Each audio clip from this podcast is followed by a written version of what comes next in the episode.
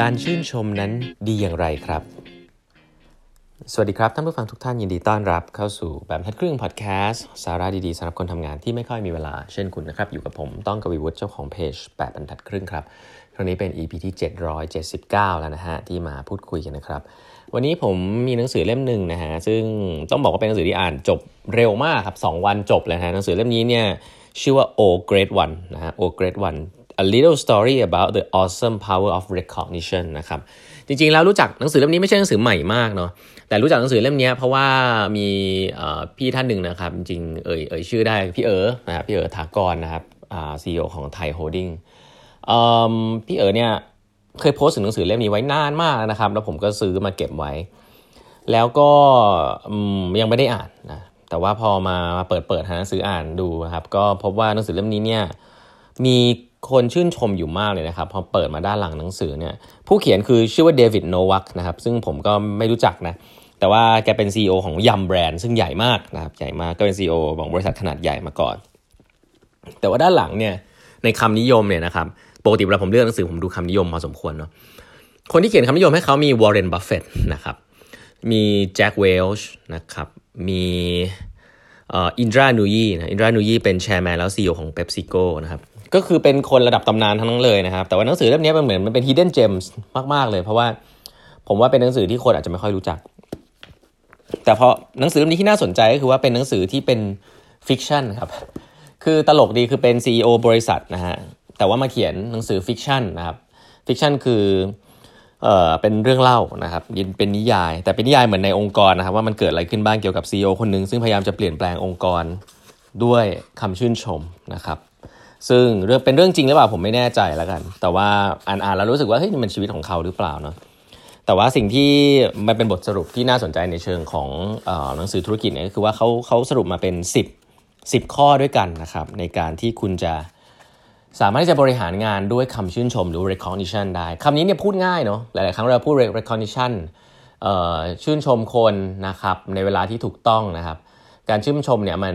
มันมีข้อดีหลาย ๆ อย่าง ซึ่งจริงๆเราเคยคุยกันไปบ่อยแล้วนะครับว่าคนทำดีแล้วชื่นชมเนี่ยเขาได้จะจะได้ทำต่อ เพราะหลาย ๆ ครั้งเนี่ยเวลาเราพูดคำว่าการให้ feedback เนี่ยเราจะชอบนึกถึง feedback ในขาที่เป็น negative อย่างเดียวคือเฮ้ยอยากทำให้เขาดีขึ้นหวังดี แต่ว่า feedback ที่ดีเนี่ยควรจะมีคำชื่นชมว่าเขาทำอะไรได้ดีด้วยนะครับเพราะว่าคนเราส่วนใหญ่แล้ว ไม่ค่อยรู้ครับว่าตัวเองทำอะไรได้ดีบางทีก็คิดไปเองนะครับแต่ถ้าคุณย้ำใน behavior ที่ดีเนี่ยบางที effective กว่าการไปพยายามให้เขาในพัฒนาในสิ่งที่เขาอาจต้องใช้เวลา ก็เป็นได้นะครับ อันนี้จริงๆส่วนตัวผมใช้วิธีนี้เยอะนะครับ แล้วก็เชื่อในเรื่องนี้มากนะครับ หลายๆคนเนี่ยจะไปโฟกัสเรื่องการพัฒนาเยอะจนเกินไป จนไม่ได้ย้ำจุดดีของของทีมงานนะครับเอ่อสิข้อนั้นเนี่ยเดี๋ยวผมจะเล่าให้ฟังนะครับว่ามันมีอะไรบ้างนะครับแล้วอันนี้เอาไปใช้ได้เลยเนาะข้อแรกนะครับ เวลาคุณจะชื่นชมใคร recognition เนี่ยจริงๆแล้ว มันเป็นทัศนคติครับมันไม่ใช่เป็นคำพูดอย่างเดียว อย่างแรกคือ people don't care about you if you don't care about them นะหลายๆคนอาจจะได้ยินคำนี้ คนไม่แคร์คุณหรอกครับ ถ้าเขาไม่รู้ว่าคุณแคร์และอันนี้เป็นเป็นเป็นความรู้สึกเป็นความรู้สึกนะครับ เป็นสิ่งที่คุณรู้แหละว่าคนคนนี้แคร์คุณหรือเปล่า แล้วถ้าเขารู้ว่าคุณแค่จะมาเอาอะไรจากเขาคุณแค่ทำไปงั้นอะ HR สั่ง manager ให้ต้องมาทำ feedback session มามาฝึกการชมคน แล้วคุณก็มาชมเขาเล่นๆเนี่ยคนเขารู้ครับว่าคุณไม่ได้แคร์เขาคุณคุณคุณแคร์ตัวเอง มีหัวหน้าเยอะมากเลยนะครับ ที่พยายามจะมี one-on-one session นะครับจัดเพราะว่าต้องจัด เนาะมีหัวหน้าสั่งมาอีกที มี HR บอกให้จัดเพราะเดี๋ยวไม่ fulfill KPI ตัวเอง พวกนี้แย่มากเลยนะต้องบอกว่ามีผู้บริหารแบบนี้จริง ๆ ซึ่งคุณไม่ได้แคร์นะแล้วว่าลูกน้องก็รู้สึกได้ เพราะฉะนั้นแล้วถ้าคุณเป็นอย่างนั้นจริง ๆ คุณอย่ามาทำอะไรพวกนี้เลยนะครับ เพราะว่ามันมันแบ็กไฟคือคนเขาจะยิ่งเกลียดคุณไปกันใหญ่คนรู้สึกได้เพราะงั้นอย่างแรกคือแคร์เกี่ยวกับการพัฒนาของลูกน้องก่อนนะครับ ให้รู้สึกอย่างนั้นจริง ๆ ก่อนแล้วค่อยค่อยชื่นชมเขา รู้สึกอย่างนั้นจริง ๆ ก่อนนะครับอย่าอย่าเฟกอันนี้คืออย่างแรก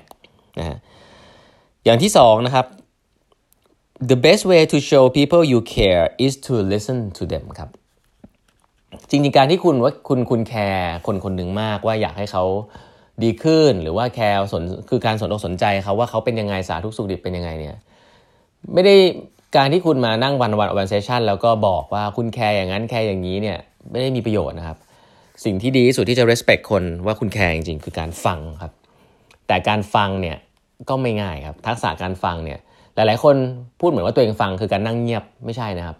ฟังคือการที่เอาจิตใจไปอยู่ตรงนั้นนะครับ แล้วก็ไม่ได้คิดที่จะโต้ตอบ ไม่ได้คิดที่จะแนะนำฟังเพื่อที่จะเข้าใจจริง ๆ ซึ่งพูดอย่างนี้พูดง่ายนะ แต่ทำไม่ง่ายนะครับแต่เช่นเดียวกันครับ คนฟังรู้สึกได้ครับ หลายๆ คนอาจจะเคยเจอสถานการณ์อย่างนี้ว่าเฮ้ยคนนี้มันฟังกูอยู่ประวัติเหมือนกันมันเงียบๆแต่สายตามันลอยๆ พอเราพูดอะไรไปก็ไม่เห็นมี reflect อะไรกลับมาเลย แล้วพยายามจะไปพูดเรื่องอื่นตลอด แล้วก็แนะนำเหมือนกับเขาไม่ได้ฟังเราอะนั่นแหละฮะก็คือเขาไม่ได้ฟังจริงๆครับคือถ้าคุณทำให้คนรู้สึกฟังไม่ได้ ก็ก็ยากครับที่คุณจะสร้าง connection ตรงนั้นที่จะพัฒนาเขานะครับ เพราะฉะนั้นแล้วผมผมชอบคำหนึ่งนะครับ ของ professor ท่านหนึ่ง เขาเคยมาพูดเขาบอกว่า listening is not you understand นะครับ listening is another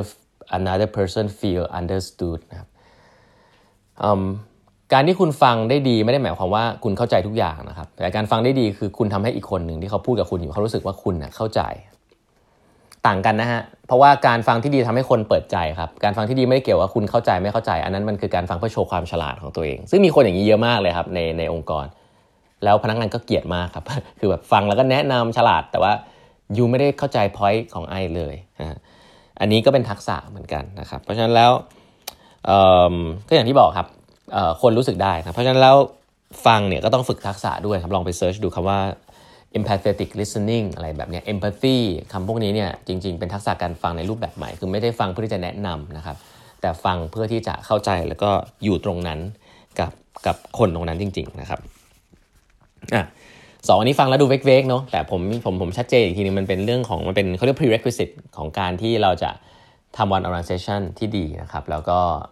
เตรียมที่จะ recognize คนนะครับข้อ 3 ครับ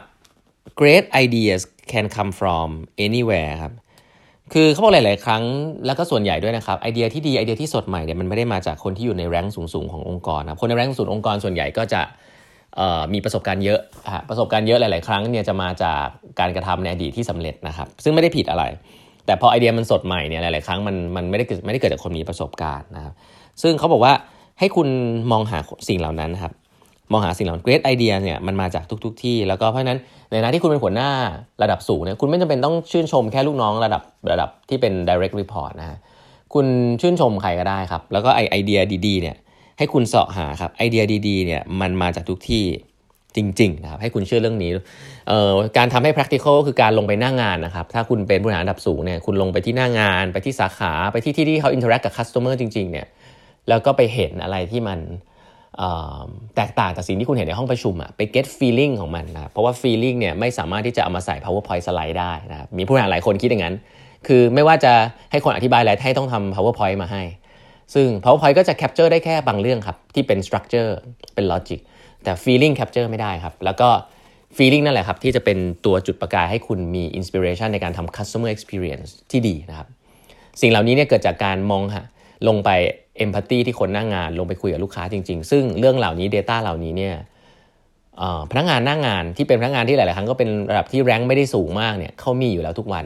แต่เขาไม่มีอำนาจในการตัดสินใจ ไม่มีอำนาจในการว่าจะต้องทำอะไรได้ นี่คือ gap ในองค์กรนะครับ